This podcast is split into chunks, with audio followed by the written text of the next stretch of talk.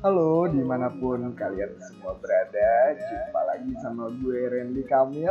Di episode kali ini gue pengen cerita tentang apa ya? Perjalanan yang menginspirasi. Mungkin banyak dari kita yang punya titik perubahan, disadari atau tidak disadari tuh hampir dari setiap kita punya titik atau momen di mana hal itu menyadarkan kita akan sesuatu atau menginspirasi kita. Akhirnya kita menjadi pribadi yang lebih baik dari sebelumnya. Setuju? Kalau setuju, dilanjutin. Jadi, gue punya pengalaman perjalanan inspirasi yang berkesan di hidup gue itu antara dua ribu enam belas sampai dua ribu sembilan belas. Buat gue, ketika akhirnya gue punya kesempatan untuk menjelajahi Indonesia, mulai dari Sumatera, Kalimantan, Jawa, Sulawesi, Nusa Tenggara, Maluku, sampai Papua. Di sana gue belajar banyak hal. Apa itu? Kebenaran. Nah, kenapa gue bilang di sini menginspirasi? Karena kehidupan gue yang di Pulau Jawa, khususnya di Jakarta, di kota besar metropolitan yang harus informasinya aja nggak bisa gue batasin gitu. Bahkan gue nggak nyari informasi aja, gue udah punya informasi. Ini kalian juga sama gitu kan? Terutama informasi grup WhatsApp keluarga tuh pasti kan? Lo nggak minta juga lo dikirim dari kata. Otomatis dari situ tuh kita suka dapet informasi-informasi tentang daerah lain dibanding tempat kita tinggal yang belum tentu kebenaran ya. Tapi karena kita nggak pernah kesana, akhirnya mau nggak mau tuh kita percaya gitu. Nah, pada saat di tahun dua ribu enam belas sampai dua ribu sembilan belas, semua cerita yang pernah gue dapat dari banyak berbagai daerah di luar Jakarta atau di luar Jawa, akhirnya gue punya kesempatan untuk membuktikan itu gitu. Ternyata percaya banyak hal-hal yang sempat gue konsumsi atau gue yakini sementara itu gak terbukti.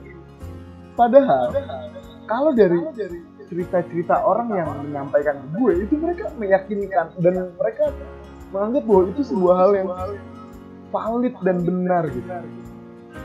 Jadi dari situ akhirnya gue punya kesadaran yang pertama adalah lo perlu membuktikan sesuatu dari apa yang lo dapet, dan lo wajib mengevaluasi itu sesuai dengan apa yang lo rasakan dan lo jalanin sendiri.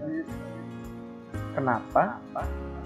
Karena ketika lo menemukan itu karena lo alami sendiri, kalau itu benar, sesuai dengan keyakinan lo sebenarnya yang sebelumnya, lo akan semakin yakin dan keyakinan lo akan lebih tebal gitu. Dan lo gak akan tergoyahkan, gak akan tergoyahkan. Tapi kalau ternyata hal yang lo yakini sebelumnya itu ternyata tidak terbukti ketika lo jalani, lo akan mengevaluasi diri lo bahwa, oh iya, ternyata selama ini keliru. Dan akhirnya lo akan punya kesadaran untuk memperbaiki diri lo sendiri tanpa harus disuruh orang gitu, karena lo akhirnya menemukan kebenaran tersebut gitu. Nah, itu hal yang penting untuk lo evaluasi. Sama lah kayak literasi sebenarnya gitu. Semakin lo memahami sesuatu, lo akan semakin menganggap bahwa banyak hal yang gak lo tahu. Nah, waktu itu gue pergi ke suatu tempat dimana banyak cerita tentang tempat tersebut tuh gak aman. Kalau lu datang ke sana, lu mesti hati-hati. Lu nggak boleh berbuat macam-macam, orang-orangnya nggak friendly segala macam. Dan kayak gue nganggep, wah gila bahaya nih kalau gue ke daerah ini. Gitu. Jangan-jangan gue nggak bisa balik nih ke Jakarta. Itu pikir gue kayak gitu karena cerita-cerita yang tampak meyakinkan kan dari teman-teman atau dari lingkungan atau dari keluarga gue gitu kan. Ya udah tuh, akhirnya gue jadi gak enjoy gitu kan waktu mau berangkat gitu, kayak was-was, takut. Padahal ketakutan dan kekhawatiran gue itu gak beralasan gitu, karena gue sendiri gue ngebedain kan. Nah, tapi akhirnya tapi ketika gue, gue coba jalanin nyampe di sana, ternyata itu ya beda banget yang gue rasain. Gimana mereka memperlakukan orang, gimana sikap, akhlak atau tingkah laku, terus bagaimana mereka bersik, berkelakuan gitu ya, beraktivitas itu nggak sesuai dengan berita-berita burung yang diceritakan dan gue dapet di daerah asal gue gitu. Bahkan akhirnya di situ gue menyadari bahwa gue belajar banyak hal dari tempat-tempat yang gue datengin, dari orang-orang yang ada di sana. Banyak kebijaksanaan, kearifan lokal yang akhirnya justru itu menggugah diri gue, dan akhirnya gue pengen membawa dan mengadopsi itu buat diri gue di tempat tinggal gue gitu. Kenapa? Karena gini, gue pernah datang akhirnya ke suatu tempat gitu ya di daerah Indonesia gitu ya, itu akses jalannya tuh jauh dari pusat kota, dari bandara, dan perkampungan atau desa ini tuh ada di pesisir, di, udah jauh ke dalam, dan mereka tuh ada di ujung, di ujung daratan, di pesisir, sebuah kampung yang mungkin kak, uh, kepala keluarga, jumlah kepala keluarga itu bisa kita hitung.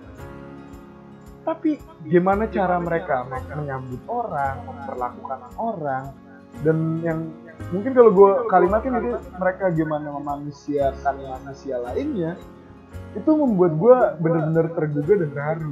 Di saat kita di kota mungkin acuh, eh, maksudnya nggak acuh gitu sama orang gitu ya, cuek gitu, itu di sana mereka tuh benar-benar menghadirkan diri mereka kepada orang yang datang gitu. Padahal waktu itu, waktu gue kesana itu di luar acara, di waktu bebas, akhirnya gue, gue nyoba tuh buat, ah, gue pengen explore ekstrim lah gitu. Gimana caranya budget minimum, misalnya gue pengen explore ke daerah yang paling jauh lah sekalian gitu di, di wilayah itu gitu. Gue datang ke sana, ternyata gue tetap disambut. Gue bukan turis, gue bukan orang yang mungkin membawa banyak rezeki untuk daerah itu. Gue berlaku sebagai manusia biasa, seorang pejalan datang ke sana gitu. Ternyata gue disambut, gue di, di, diperlakukan, diperlakukan dengan baik oleh mereka. Bahkan gue sempet diajak tinggal sama salah satu warga yang profesinya sebagai guru. Itu gue diperlakukan udah kayak anak dia sendiri gitu. Diberikan fasilitas, diajak makan bareng, diajak berkehidupan bareng di situ. Akhirnya sampai gue juga berkegiatan bersama mereka untuk memberikan kebaikan yang sama kepada mereka seperti yang gue dapatkan dari mereka gitu, tanpa paksaan, tanpa merasa apa ya, merasa terpaksa gitu ya. Jadi kayak lo otomatis gitu, lo diberikan kebaikan, diri lo akan mencoba untuk memberikan hal yang lo terima juga gitu. Dari situ tuh akhirnya gue tergugah.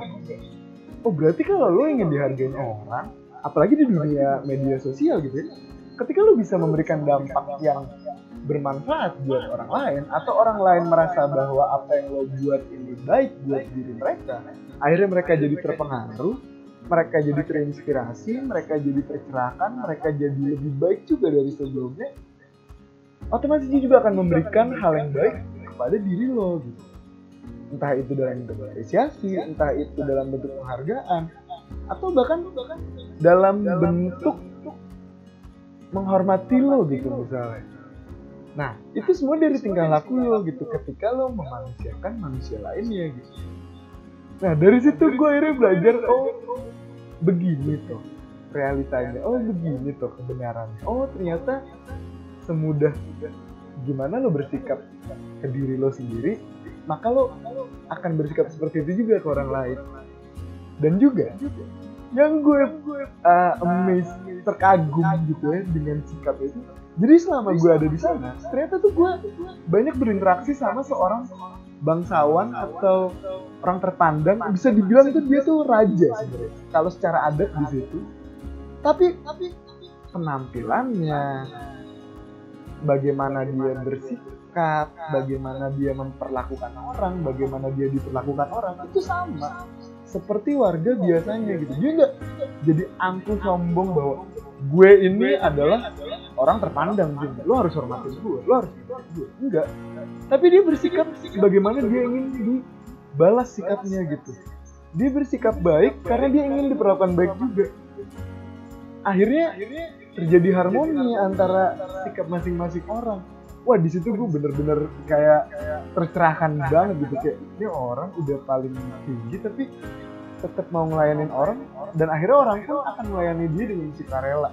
Ya semoga ini semua bisa menyadarkan kita untuk jadi orang yang memanusiakan orang lain. Sampai jumpa di episode selanjutnya. Ketemu lagi sama gue Randy Kamil. Jangan bosan-bosan. Bye-bye. See you.